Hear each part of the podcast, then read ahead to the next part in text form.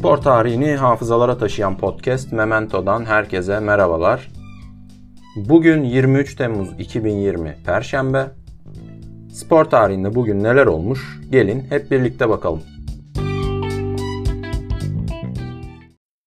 Güne Türk güreşi için ve Türk sporu için önem arz eden isimlerden birinin doğum günüyle başlıyoruz. Avrupa ve Olimpiyat şampiyonu güreşçimiz Gazanfer Bilge 23 Temmuz 1924 günü dünyaya gelmiş.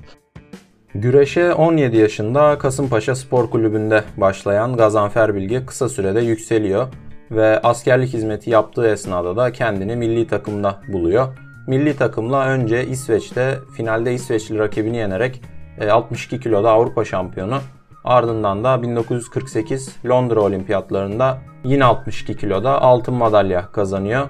Bu her iki turnuvada Celal Doğu gibi, Yaşar Atik gibi efsane güreşçilerin olduğu Türk milli takımı takım halinde de birinci oluyor. Bunlar Türk Olimpiyat tarihinin ilk altın madalyaları aynı zamanda. Sonrasında 1952 Helsinki Olimpiyatlarına da gitmeye hak kazanıyor Bilge. Fakat e, olimpiyatlara kısa bir süre kala profesyonel ilan edilerek katılımı engelleniyor. Bildiğiniz gibi olimpiyatlarda yarışan sporcuların profesyonelleşmemesi gerekiyor. E, ve kendisi de aynı yıl e, bir akciğer rahatsızlığını da sebep göstererek minderi terk ediyor, güreşi bırakıyor. Güreşi bıraktıktan sonra ise ilginç bir girişimiyle ticarete atılıyor Gazanfer Bilge. İstanbul-Ankara arası giden bir otobüs şirketi kuruyor kendi ismiyle. Hala da böyle bir şirket var. Sporculuğu ve girişimciliğiyle önemli bir insan olan Gazanfer Bilge 20 Nisan 2008 tarihinde de aramızdan ayrılmıştı. Dünya Kupaları tarihinden kalan kırıntılarla idare ediyoruz artık ve bugün de 1966 Dünya Kupası'ndan bir olaya değiniyoruz ve öyle kapatıyoruz.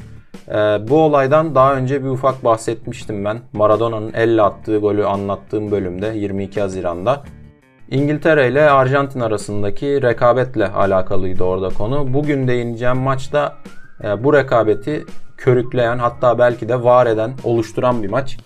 23 Temmuz 1966 günü İngiltere'de düzenlenen Dünya Kupası'nın çeyrek finalinde karşı karşıya gelen İngiltere ile Arjantin'in maçından İngiltere 1-0 galip ayrılırken e, aşırı gerilimli bu maçta bu gerilimi yaratan bir olay yaşanıyor.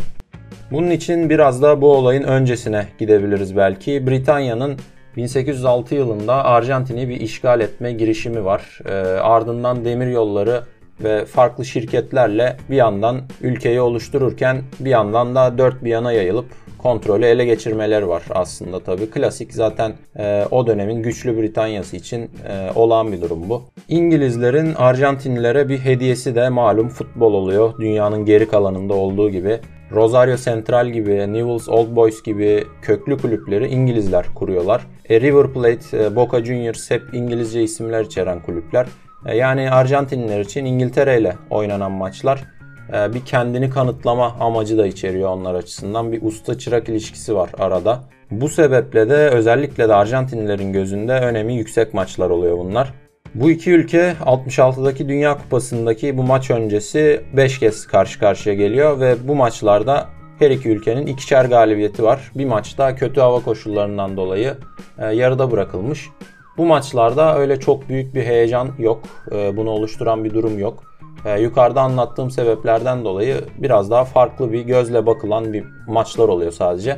E, ama İngilizlerin Falkland işgali ve Maradona'nın o meşhur elle dokunuşuyla arşa çıkan bu rekabetin ilk kıvılcımını bu maç yakıyor.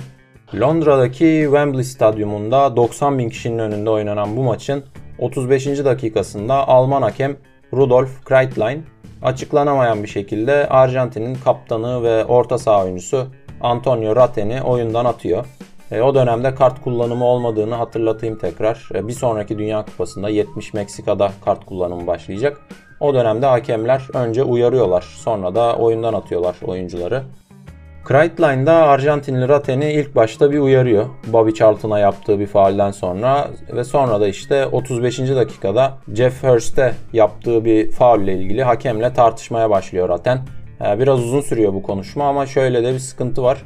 Ee, Raten Almanca, hakem de İspanyolca bilmiyor. Anlaşamıyorlar yani. En sonunda da hakem Raten'i oyundan attığını gösteriyor. Hatta bu maçın görüntülerini izlerseniz hakem biraz şovu seven bir adammış. Teatral hareketlerle atıyor adam oyundan. Bu ihracın sebebini Arjantinliler e, hakem Rate'nin bakışını beğenmediği için oyundan attı diye anlatıyorlar. E, İngilizlerin de hakaret etti iddiaları var bu konuda ama işte hakem İspanyolca bilmiyor. O iş nasıl olmuş biraz karışık.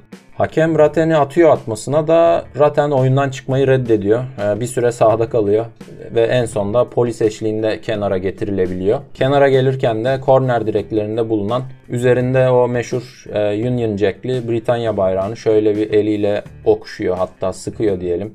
Sebep her ne olursa olsun Arjantin kaptanının oyundan bu şekilde atılması maçta duyguları da biraz yükseltiyor tabi. Maçta bayağı fauller falan yapılmaya başlanıyor ve İngiltere'de 78. dakikada Jeff Hurst'ün golüyle 1-0 maçı alıyor.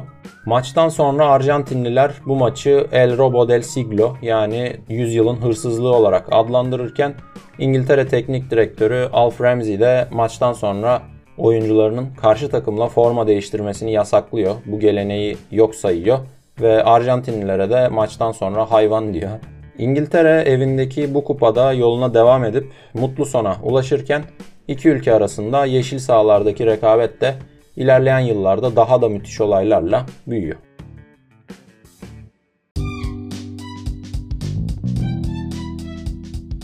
23 Temmuz'un önemli olayları bu şekildeydi. Yarın 24 Temmuz'da görüşmek üzere. Hoşçakalın.